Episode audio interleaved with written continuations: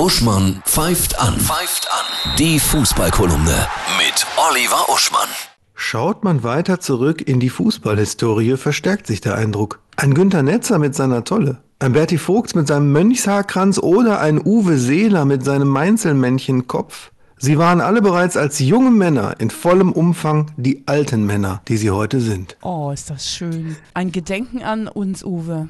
Ein Gedenken an uns, Uwe, bei dem, die sie heute sind, ja leider nicht mehr zutrifft, verstorben im Juli, Trauerfeier im Volksparkstadion am 10. August. Aber das war ja damals ein Phänomen, oder? Die Spieler sahen schon mit Mitte 20 aus wie mit Mitte 50 Minimum Ja, früher. Ging auch oft zusammen mit der Sympathie, weil ich meine, Uwe Seeler, ein Mann, den ja nicht umsonst alle uns Uwe genannt haben, lebenslang HSV, bodenständiger geht gar nicht, hat von 1959 bis zu seinem Tod mit seiner Frau in Norderstedt gelebt.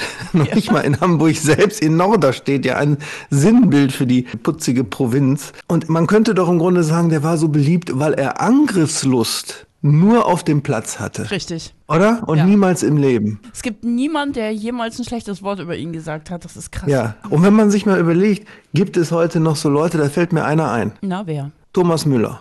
Stimmt. Und er hat ähnliche Werte. Vereinstreue, Heimatverbundenheit, Kirschkuchen bei Oma, wohnt da immer noch in der bayerischen Provinz und schreibt äh, fußballbezogene Kinderbücher für Ja, Leseanfänger. das stimmt. Und sieht auch schon seit Ewigkeiten aus, 20 Jahre älter als er ist. Und zwar nicht, weil er alt aussieht, sondern weil er eine Physiognomie hat, als entstamme er den 50ern. Ja.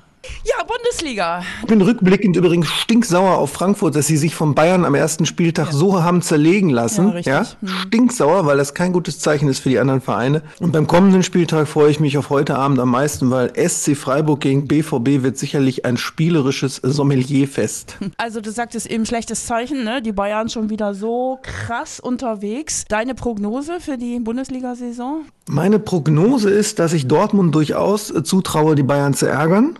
Ja, dass Leverkusen wahrscheinlich etwas nach unten wegtrudelt. Ähm, Frankfurt wird sich wieder fangen ja, mit, mit Mario, Super Mario, das wird schon klappen.